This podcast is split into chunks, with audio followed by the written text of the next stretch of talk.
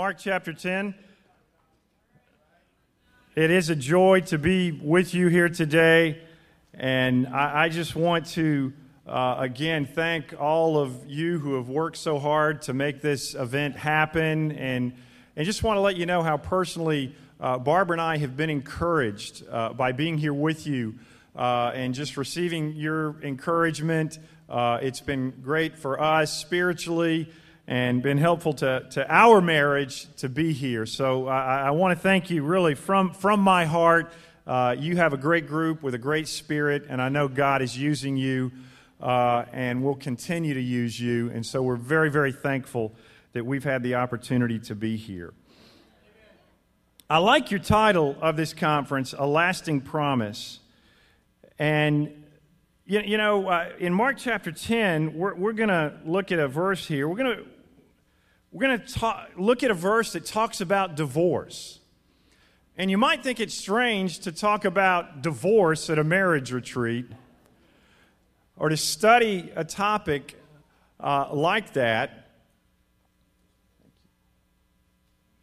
But you know, at this marriage retreat, and as we uh, do, do, things like, you know, uh, Marty and Chris had us do stand up and tell each other these wonderful things, and, that, and that's really good stuff. And I told Marty I didn't know how far he was going to take that, but you know, uh, and and we're you know here, and we are in this beautiful setting, and we the the terrain around us, and your room is immaculate, and you know. Th- you, you know, this is the, the conditions are right to have a good marriage, you know, at least for these two days.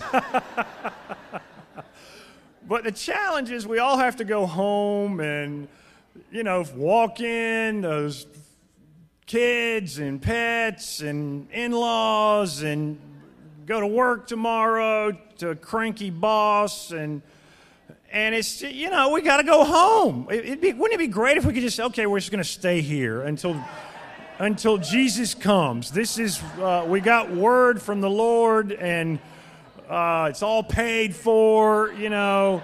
Uh, it'd be pretty decently easy to have a good marriage, you know. But that's not the case. So that's why I think it is important to. Satan's going to attack our marriages. He, he really is. He's going to, and I think he'll probably on the way home, he'll, he'll attack them. Uh, he wants to destroy them and, and so we need to be ready for that. The other reason I think it's important to study passages like this is because, as a part of the church, I know many of you have been in the church for quite a number of years, we, we love our church, we love our fellowship, our worldwide fellowship, and, and we really want it to be holy and set apart in what God's created it to be. And, you know, our culture is constantly invading our fellowship. And one of the areas that I've observed, at least in my part of the world, where it has begun to invade it is this whole idea of separation and divorce becoming uh, more prevalent, at least than I've ever observed it in my 30 years in the church. And so I think this is important for us to have a conviction about, and it fits right in with our theme. And before I read, I just want to give you a little bit of background. We're going to read Mark chapter 10, verses 1 through 12, and we're going to do a study on this and it certainly does relate to our marriages. But, you know, here, the, the, to give you a little bit of background, we've been studying the book of Mark in South Florida for all this year, actually. And here Jesus had just completed his ministry in Galilee. That was, you know, way north of Jerusalem. And so this is the last place where Jesus ministers before he goes into Jerusalem in Mark chapter 11. And, and, so he's, he's at the tail end of his ministry. And I find it very interesting that he, that he chooses to talk about, you know, divorce, parenting, and money in this section. he talks about the rich, rich young man and money. He talks about little children. Of course, our marriages are what affect our children the most. So these are three things that I believe are incredibly important to always talk about in the church marriage, parenting, and money. And because they, they really strike at the heart of how we're doing with God. And, and so Jesus is here, he's in Perea, And it's uh, and so this is also very interesting. You know, the Pharisees come up to him and they test him with a question. They say, "Is it lawful for a man to divorce his wife?" Well, it's very interesting. Get, why are they doing this? Well, for a couple of reasons. You know, they're always trying to trip him up. This happens to be the place where John the Baptist told Herod Antipas, you, you're, what you're doing is sinful. You're living in adultery, and he got his head cut off. So I think the end game of the Pharisees here, if we can get Jesus to start preaching like John the Baptist did in this place, he's going to get his head cut off too by Herod. And they also are trying to stir up the crowd against Jesus because, you know, it's interesting. We, 2,000 years ago, divorce was as prevalent as it is in our society today. This is something Satan's always worked at. You know, we tend to think, well, we're new, we are doing it more. We're bad, that's for sure in our culture. But this has always been a problem. I think that tells us something about Satan really has always attacked the institution of marriage uh, in an incredible way. And so Jesus teaches on this. And, you know, here he is. He's on his way to Jerusalem, and, and he knows he's going to die on the cross, and he knows he's going to suffer immensely.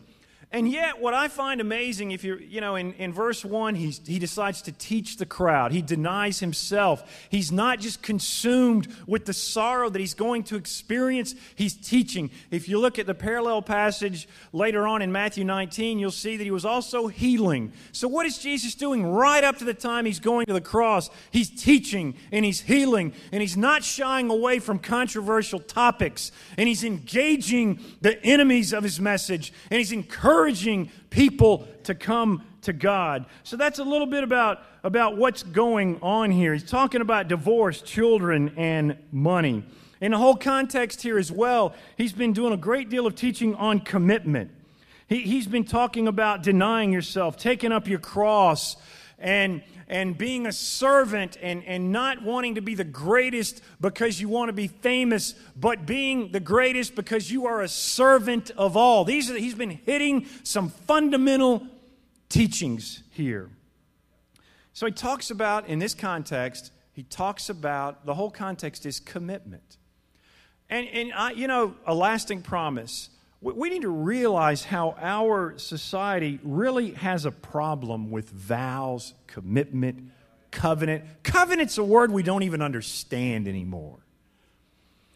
And, you know, I would encourage you to study on covenant, but, you know, our lack of this, this affects, you know, we have problems with covenants and oaths. We have problems with marriage. You know what? I've been reading a lot of statistics on marriage, and really, in, in many churches, the divorce rate is not different than in the culture. And because we have a problem with this, with, our, with making a commitment to even giving a contribution or an offering to the church, many of us have a problem with following through on that. Of course, in this day and age, people have problems following through on their commitment on their mortgage on their house. And I understand there's circumstances that maybe were beyond our control in some cases, but in other cases, it's a lack of commitment. We, we are not good, and we need to understand this at following through on our commitments. Sometimes people leave the church. You know, we're not good. People sign up to be a mentor of a preteen in the church, and then they don't. I, I, I worked a, lot and still doing youth ministry in our church. And, you know, people, it really hurts kids when people decide, I want to be your mentor, and then they do it one, once or twice, and then they stop.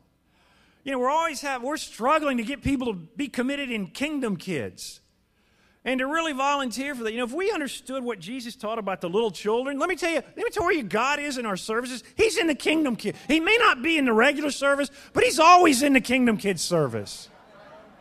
And I hope he's in the regular service. That's not a criticism. I'm just saying he is with the little children. We ought, there ought to be a line for people saying, "Hey, I want to be in Kingdom Kids because that's where can I please please choose me."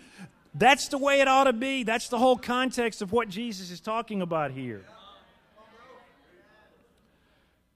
And see, there's so much at stake at this commitment that we are to have to one another in our marriages. And the truth is, we cannot laugh our way to a better I like that clip yesterday, but you cannot laugh your way to a better marriage. You have to obey God your way to a better marriage. And you will laugh along the way for sure. I love to laugh. I love to joke. I, I, I really, Barbara and I, we, we joke a lot, probably too much. We, we, but you have to just get down to the business of obeying God in your marriage. And as we talked about yesterday, this is hard because since the fall, the woman wants the man's job and the man gets mad about that. We have a problem in our households. And so our, our covenant is, is serious, and there are just devastating consequences when we don't follow through. You know, uh, just uh, and this study, I think, is about 10 or 15 years old. At this time, study I read, there were over 1 million divorces each year in the United States. Obviously, this affects 2 million adults and millions more children. The largest caseloads in civil courts today relate to family disputes. Children of divorce do less well in school and in their careers. They are more likely to divorce themselves. Divorce is the main cause and breakdown of a child's mental health. Marriage and children are put together in this passage as we talked about. You know, we really need to rise above our culture. I'll tell you a little bit about my story. I shared a bit with the men yesterday. When I was uh, 16 years old, my parents started having serious marriage problems. My father committed adultery, and my mother was uh, devastated by that, uh, rightfully so. And and, you know, I, I, I, grew up in a small town, university town, just had a wonderful childhood. Everything was great. Uh, playing sports, I just had my, I, I, went to the same school for 12 years, had the same friends for 12 years. Uh, you know, it was just, I lived in a great neighborhood, wonderful existence. This threw me for a loop. I mean, my parents, they started fighting there were serious disputes. My, my mother, it, it, it just it crushed her. I can remember her just, and I was 16. And I remember her, I didn't know what to do. She was crying all the time. My, my, my father became distant and indifferent. And, you know, my father later on, praise God, became a disciple, and uh, he passed away last year. And we, you know, we reconciled and became best friends. And that's another, I'm very thankful to God for that. But I'm just saying, in that time period when I was 16, my sister was uh, 12, another sister, uh, one sister was 13, one sister was 11. And so my parents got divorced uh, the next year.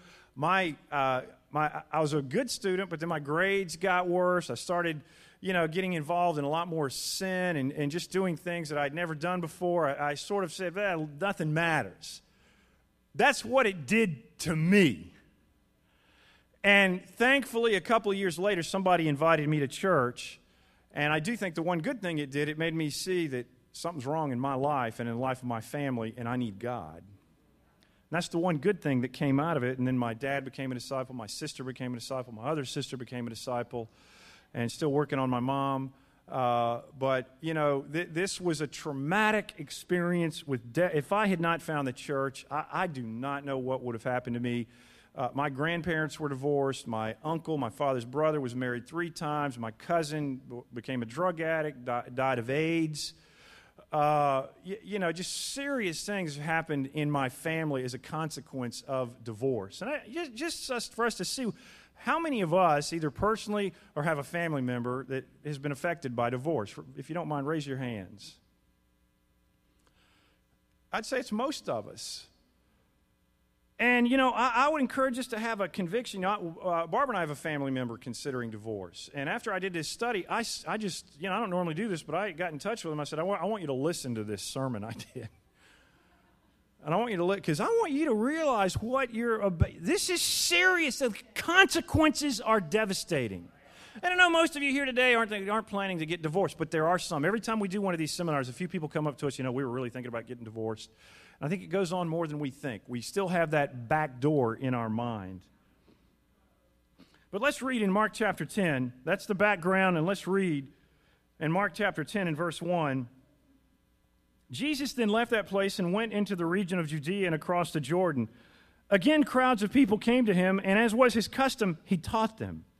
Some Pharisees came and tested him by asking, Is it lawful for a man to divorce his wife? What did Moses command you? He replied. They said, Moses permitted a man to write a certificate of divorce and send her away. It was because your hearts were hard that Moses wrote you this law, Jesus replied. But at the beginning of creation, God made them male and female. For this reason, a man will leave his father and mother and be united to his wife, and the two will become one flesh. So they are no longer two, but one. Therefore, what God has joined together, let man not separate. When they were in the house again, the disciples asked Jesus about this. He answered, Anyone who divorces his wife and marries another woman commits adultery with her, against her. And if she divorces her husband and marries another man, she commits adultery. So the Pharisees come up to Jesus, and they, verse 2 says, they test him. They say, Is it lawful for a man to divorce his wife? And, and Jesus goes right to the word of God and says, What did Moses command you? And they said, Moses permitted a man to write a certificate of divorce. Now let's turn to Deuteronomy chapter 24 because I think it's helpful. What were they talking about here? Let's just do a Bible study on this. In Deuteronomy chapter 24, here's, here's where they got this. They were building their case. And here's what you see in, in our society and in our lives we look for loopholes. And we take scriptures and distort them and turn them into something that God never intended them to be. And in Deuteronomy 24, verse 1, Moses said if a man marries a woman who becomes displeasing to him because he finds something indecent about her and he writes her a certificate of divorce, notice he doesn't say, You should divorce her. He's stating something that happened. Gives it to her and sends her away from his house. And after she leaves his house, she becomes the wife of another man, and her second husband dislikes her and writes her a certificate of divorce. Gives it to her and sends her from his house. Or if he dies, then her first husband who divorced her is is not allowed to marry her again after she has been defiled. That would be detestable in the eyes of the Lord. Do not bring sin upon the land your, the Lord your God is giving you as an inheritance.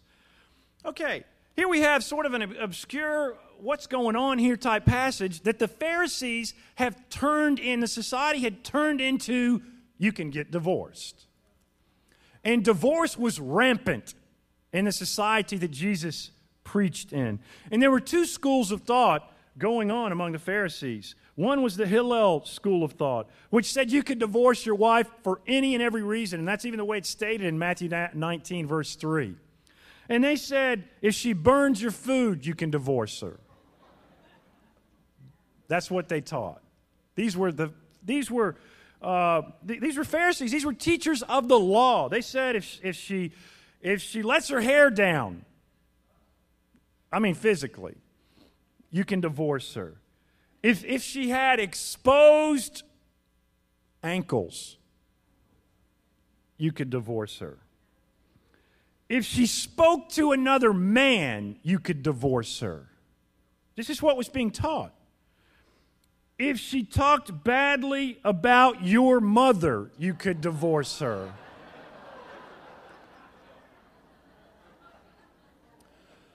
And this is, this is the setting, and this was rampant in the society. And so, and then you had the Shammai school of thought that said, well, premarital sin, sexual sin, was really the only reason, like what happened with Joseph and Mary, or at least in what Joseph thought had happened. That something indecent sexually had happened before you were married, and they were saying, so you had these, these two schools of thought. We've got to realize here in Deuteronomy chapter 24, and I don't have time to do a whole exposition of this, but what, you, you don't see any command to divorce here or any encouragement to divorce. What's going on here? God was acknowledging a custom that already existed and was making a provision for women to be taken care of. And the Pharisees had twisted that. You see, they had turned that the, they had turned the compassion of God into a loophole. And this, this is one way people misinterpret the Bible many times. And we, we must get the heart of God on divorce. You know, it's just kind of like uh, slavery was an institution that existed in the Bible. And so God made provisions for slaves to be taken care of properly and to not be mistreated. He didn't condone slavery and say, This is great. He just said, It already exists in this fallen, broken world, and because it exists, here's how you should take care of slaves. Well, women were being sent away because of the Hillel school of thought. But they didn't have a certificate of divorce, and so basically they were outcast in society. They had nowhere to turn, nobody would take them in, and they had no social structure to meet their needs. And so that's what's going on. They would be a castaway and be destitute. So we we what I want to say today, we need to get the heart of God on divorce, or more positively put, on how important a lasting commitment is. You know, if you, if you are considering divorce,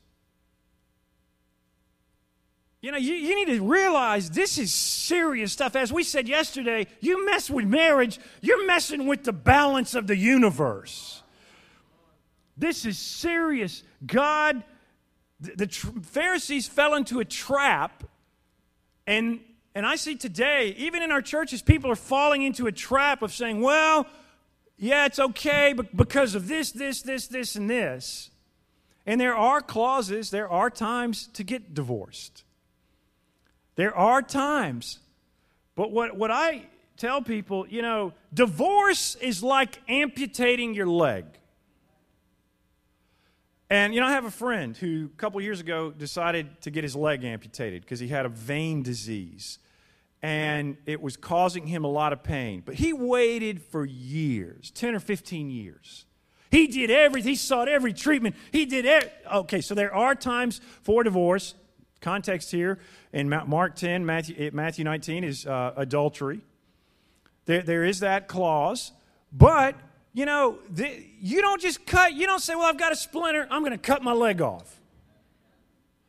You do everything you can before you amputate your leg. You're going to go to doctors, you're going to seek treatment, you're going to take medicine, you're going to get therapy, you're going to do everything because you don't want to get your leg cut off. There are there is a time to do it and you have to do it, but it is not the way we we cut our leg and you know what? The leg you replace it with will never be it's never the same as the first leg.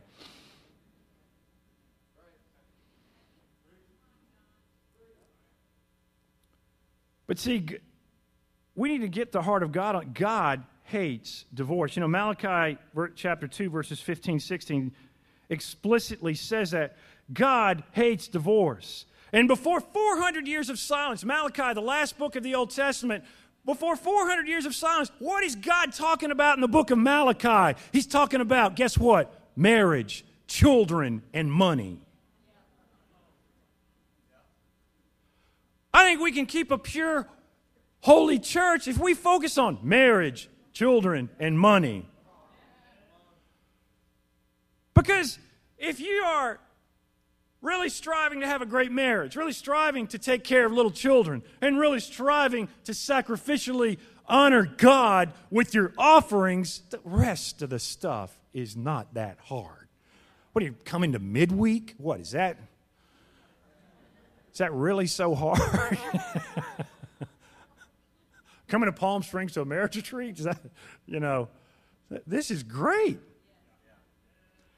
You see, it's serious. And, and, you know, God demands lifelong faithfulness. And we must focus on the heart of God more than the clause. And God hates divorce. And why does God hate divorce? It's not that God arbitrarily hates the fact that people get divorced and He's got these rules. He hates it because the consequences are devastating. He hates it because it destroys the church. He hates it because it destroys families. It destroys the fiber of our society. He hates what it does to people and the little children that suffer and go astray and they hate God and they turn on Him because of what divorce does. Now, if you're divorced here today, I'm not here to bash you. Certainly, you know, God in 1 Corinthians 7, if we were called and we've messed, messed up and we've all messed up in the past, you remain in the state you were in when you were called. If you got divorced, remarried, divorced, remarried six times, and then you became a disciple and you're married, you don't have to go back to that first wife. That's not what this is teaching.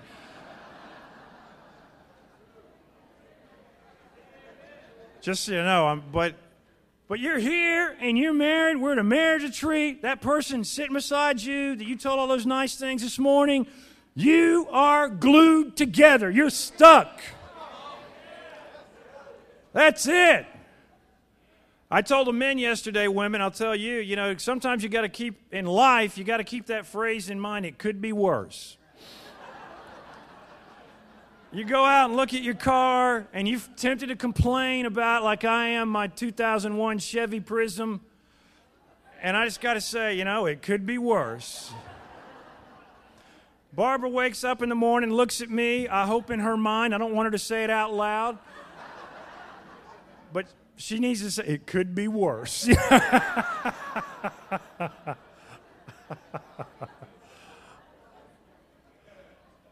we must be committed to each other. A lasting promise. Glued together. As we said yesterday, marriage is the emblem of Christ and the church, and it's the main reason God, the main reason God created marriages was for us to be an example of the love Jesus has for the church.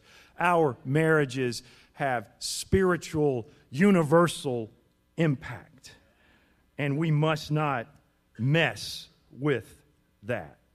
God hates divorce. You know, it's interesting. In the Old Testament, immorality was punished, but adultery, the punishment, according to Exodus 20, verse 14, was death. You know, the Old Testament really gives no grounds for divorce. Even adultery wasn't a ground for divorce. Let me explain why. Because if you committed adultery, you got killed.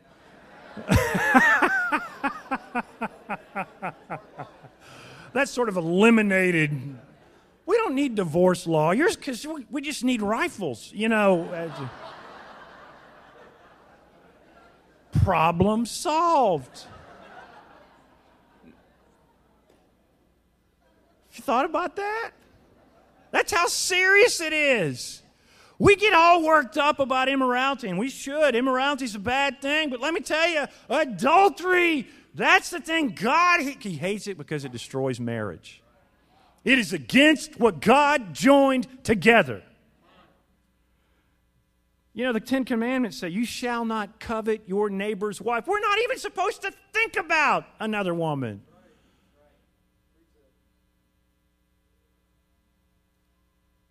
You know, the sanctity of marriage is so serious that God instituted the death penalty. Now, let's think how far our society is from that. From the heart of God on this issue. You know, Jesus said in Matthew 5 if you look at a woman lustfully, you've already committed adultery with her in your heart. This is serious. You can't say, well, we're just not compatible. Let me tell you, naturally, I'm not compatible with anybody.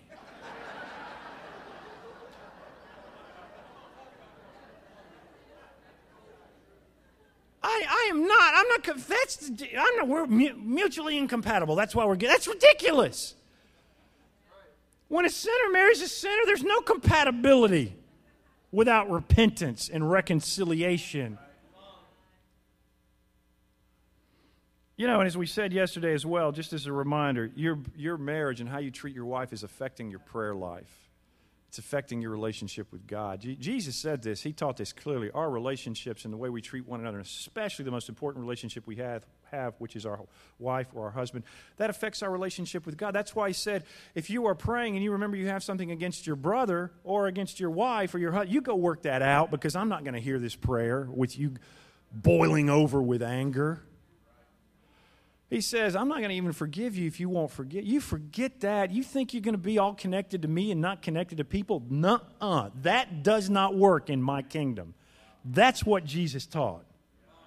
Greatest favor you, we can do for ourselves is to love our spouse. I mean, we should just become, if we focus on one thing, you know, that one human, I'm going to love, I'm going to, we, you know, and let me just say about divorce it is interesting. God eventually divorced his people. I won't take the time to turn there, but Jeremiah 3, verse 8. God gave them a certificate of divorce. Bible says it, you can look it up later. But you know what he did before that? You know how long God waited to give them a certificate of divorce? 700 years. How long you've been working at your marriage? You know, there's somebody in the Bible named Gomer. You've probably heard of her. Now, what if your wife's name was Gomer? I hope there's no women here named Gomer. Seems like that would be enough reason to divorce her, you know. Not real. I'm just. Gomer? So let's just assume you're married to Gomer. Women, let's you know, let's really call, I prefer calling the guys Gomer. You're married to Gomer. I mean, he's a goofball. But what did God tell Hosea to do with Gomer? Okay, marry Gomer. He had a couple children with her, I believe. Then she became a prostitute. I think she had children because of her prostitution. Then he went, then she became a slave. He said, Hosea, I want you to go back and buy her and treat her as a virgin. This is the heart of God. So, what I'm saying here, you know, well, yeah, I, my husband committed adultery. Ah, that's it. But you better be careful with that heart. My wife, man, that's it. It's over. That's not the heart of God. He waited 700 years. We work at it 10 months and we're like, that's it. He puts Hosea in the Bible. You don't tell me that has something to do with marriage? Sure, there's a double meaning there that has to do with God's covenant relationship with his people, but he's talking about marriage. Adultery does not have to be the end. The model God gives us is to work at it even after horrific sin. That's the heart of God on marriage. Do we have the heart of God? Do we hate it as much as He does? Hate it to the point where I'm not even going to look at a woman lustfully. Hate it to the point where when we see somebody having marriage problems in the church, we treat that as something serious and, and we do it with compassion and love. But we don't say, yeah, they're having, I mean, I, I, I don't know about your church. Nobody told me anything, so, but I just share, you know, where I live, we've got cases, people separated and, and they're not working it out and they're both coming to church. And I understand there are times to get separated. So, and certainly, I don't mean, as Barbara said yesterday, a woman that's being physically abused uh, or there's danger. There are times to be separated, and there are times, as we've said, to be divorced. But we go there too quickly. God wants us to work at this. Do we have God's heart? If there's something that could kill our church, it's the marriage is not being what God created them to be. This is one of the main things that could kill the church in our effectiveness in our communities. And then I want to say this we must be willing to do the hard things. This is the second and last point. We must be willing to do the hard things because heaven is worth it. What I mean by that is, okay, let, us just assume you're in a really difficult marriage. You married Gomer. And you made a mistake. But you know what? You're married. And let me just remind you there is this place called heaven. You know, my friend, I shared with the men yesterday, a friend of Barbara and me, uh, her name is Julie, and she, she passed away at uh, uh, 2 o'clock yesterday, this, this morning of cancer. And she'd been in the church 35 years and been married, I don't know, well over 30 years, and uh, just pillars there in South Florida. And, and you know, uh, but she's, she was so faithful through her struggle. She had cancer and, and so encouraging and keeping people informed and, and, and writing, and she made it. And there's certainly a sad component when somebody that's 56 passes on and leaves children and grandchildren, and, and that's hard. And she's a, a peer of ours, and it's difficult. And we, Barbara and I are great friends with her daughter Amy and son in law Marcus, and we work with them in the ministry in our region. And, and yet, whatever hard things we have to go through, are worth it. If we have to be in a difficult marriage, don't quit. If we have to be in a difficult job, don't let it ruin your demeanor. If you have difficult children, meaning if you have children,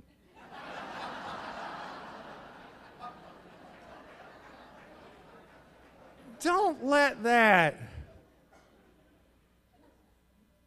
get y'all bent out of shape. You know, when, when Jesus taught, you got to understand, we don't take the time to turn there, but Matthew 19, this is really almost hilarious. Jesus says you can't get divorced for any reason except adultery in Matthew 19. You know what the disciples said to him? Oh, if this is true, it's better not to marry. that's what they that's a direct quote. Matthew 19 verse 10. That's the disciples after being with Jesus for 3 years the best idea they could come up with. Well, hey, That's how hard it is. This is not easy stuff. This is not for the faint hearted and unspiritual. A great marriage is hard work, even if you're married to a great guy like me. You know, it's a lot of hard work. That is a joke, by the way. You could, I'm glad you laughed, you know. And it's hard work. But we are called to do hard things, like stay in a tough marriage. We're going to be called to harder things than that. We're called to persevere in our faith when we're, when we're dying of a painful, difficult disease. We're called to deny ourselves, to pray and fast to get. Jesus taught all this in, in his section around Mark to pray and fast to get rid of difficult areas in our life. It's hard to pray and fast. And sometimes we have obstacles and we're not changing and we don't know why. Jesus made it very clear this kind only comes out by prayer and fasting. And we want to talk or read a book or think somebody's going to pump us up enough at a seminar to change. Doesn't work like that. Prayer and fasting. We're called Jesus said, You cut off your hand if it causes you to sin. My goodness. He doesn't say make an appointment with a surgeon and get it surgically removed. He says you just find the nearest knife and. Not talking about doing it physically, but he's talking about the attitude we should have. What I'm saying is, I think sometimes in our marriages, and it relates to obviously our whole life, we don't like doing the hard things. And I, I, I want to share an example with you that I got from uh, Francis Chan, who's an author some of you may know. But I want you to. Here's a rope.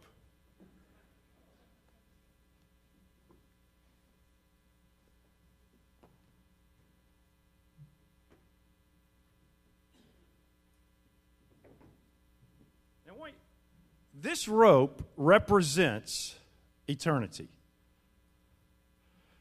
And let's just let's just assume this rope, you know, I've loved looking in the mornings and particularly at these beautiful mountains. Let's just assume this rope leaves the hotel, goes round and round the mountains. All of them. That represents eternity. Let's just think about that this rope. Now, let's just say this red part represents your life on this earth. Okay? Your existence on this earth. You know what? Some of us, this little red part's all we think about. I mean, we're, we're, we're so worried that, oh, well, yeah, this part right here, man, I'm, you know, I'm single and I got to get married because this little sliver of red, I want to be happy. And as we get older, we, you know, we want a job, man, I got to get the perfect career because, you know, this little part right here, this is really important. And, and in the church, we want to hear classes on the red part. Help us with the red part, John.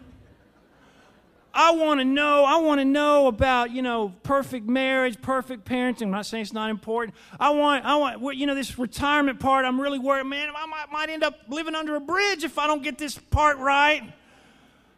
I, am really, I'm really concerned about this. And sometimes, you know, in my life, my family members have looked at me and said, "You are crazy. What are you doing? You know, you're not preparing for your future. You're, you're taking your family to Brazil and Mexico. What, what are you, are you crazy?" I'm like, "No, you're crazy. You're crazy because all you're worried about is this little red part. And you know what? There's another part. Goes on And then it just goes on and on, and you can walk around the mountains, and it just keeps on going, and it never stops. It goes on and on and on. And John, what about that red part? I'm married to Gomer, and Gomer's he's right. There's Gomer. There he is. And he didn't. I wish you would commit adultery, but he won't commit adultery. I've I've, I've, I've withheld sex. I've done everything, and he's not committing. What am I going to? I can't stay. I'm so unhappy.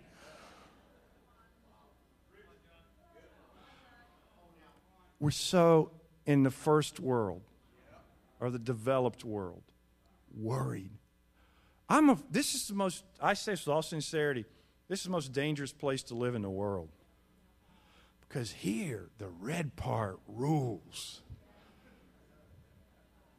Because we've almost got heaven here in our mind. Some people think Starbucks is heaven. Great cup of coffee, contemporary music, and a good book, and free Wi Fi. Hey, that's all I need, man. It's heaven. We're not there yet. And I, I would encourage us in our marriages and in the difficulties we face in life. Jesus never said it was easy. I don't remember that command. I mean, he did say it's easier if you're with me. But you know why it's easier? Because then we got this. That's the only reason it's easier if we're thinking about this. If all we're thinking about is the red part, Paul said we're worse off we're to be pitied above all men.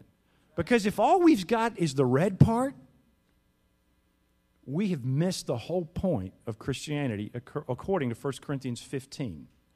We have missed the whole point. That's why Paul said, I look, I strain towards what is ahead.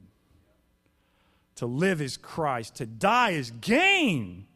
Yeah, I don't know what I, I, I don't know, man. It's hard to choose. I, I'm ready to go on. That's what the Apostle Paul said. You know, and Jesus, he wants us. He said, Look, yeah, Moses permitted you to, a certificate of divorce because he wanted to take care of those women. You guys are just looking for a clause. You're just thinking about your happiness on this earth. And, brothers and sisters, you know, this goes way beyond divorce, but in our marriages, it's got to be a lasting promise. But I also ask us about our little children or our big children, because that's in the context too here. He said the kingdom of God belongs to them. That's what he taught. And then he talked about the rich young man, and he said, You know what? You've got everything. You're, you're, you've got the red part down. But I want you to start focusing on the white part. That's really what he's teaching the rich young man. I'd like to close by turning to Revelation chapter 21. Revelation chapter 21. In verse 1. And let me before I read, let me just say, you know, maybe you know, I, I, know they're not here, but like we have single people in the church that maybe their husband, I, I, have a lot of friends whose husbands left them, left the church left them alone to raise children. We have people, you know, great single sisters and brothers in the church that may never get married. And sometimes we look at it and go, man, that's how sad. And I understand there's a component maybe of sadness to that. But I want you, you know, we're all going to get married someday. That's what the Bible teaches. And it's going to be one wonderful day. And you know, Isaiah 53 talks about God is your husband. And someday, even us men are going to have to learn how to be a bride. and we're going to be, believe it or not, a beautiful bride. and so, and all of the things that are wrong with us, and all of the, you know, you know, I want to close. I'm going to in a minute, after I read this and talk about it for just a minute, play a song for you called Wedding Day. And it talks about, and I really want to encourage you to listen to the words. They'll be up on the screen as the song plays, because it talks about Jesus coming and what that day is going to be like for us. And Revelation 21, verse 1 says, Then I saw a new heaven and a new earth, for the first heaven and the first earth had passed away, and there was no longer any sea. I saw the holy city, the new Jerusalem, coming down out of heaven from God, prepared as a bride, beautifully dressed for her husband. And I heard a loud voice from the throne saying, Now the dwelling of God is with men, and he will live with them. They will be his people, and God himself will be with them and be their God. He will wipe every tear from their eyes. There will be no more death, or mourning, or crying, or pain, for the old order of things has passed away. He who was seated on the throne said, I am making everything new. Brothers and sisters, I just want to say every struggle we go through, if we're having a struggle in our marriage, you keep honoring God and obeying God. It is worth it.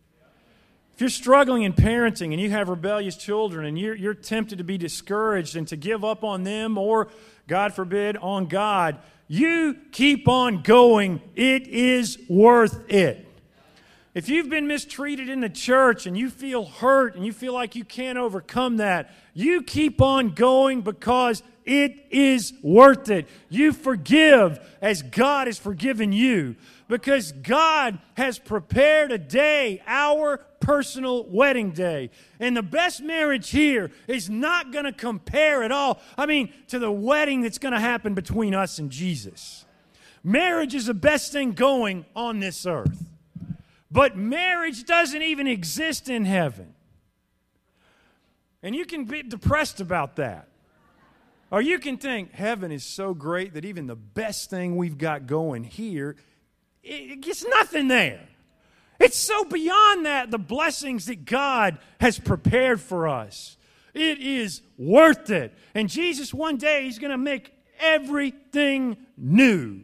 Every body part that's really breaking down and falling apart, every disease, every relationship difficulty, every marriage problem, every rebellious child, all that. Jesus will make all of that new. And I don't understand it all, but that's what the Word of God says. And so as we leave here today and we want to work on the red part in our marriages, and there's nothing wrong with that because really our marriages affect the white part. But that's what's most important about them, not the red part of our marriages. It's the eternal things that God is preparing us and testing us with. But I want you to think as we close, and we're going to play this song called Wedding Day by Casting Crowns. And I want you to think about your relationship with God and how God is going to make all things new.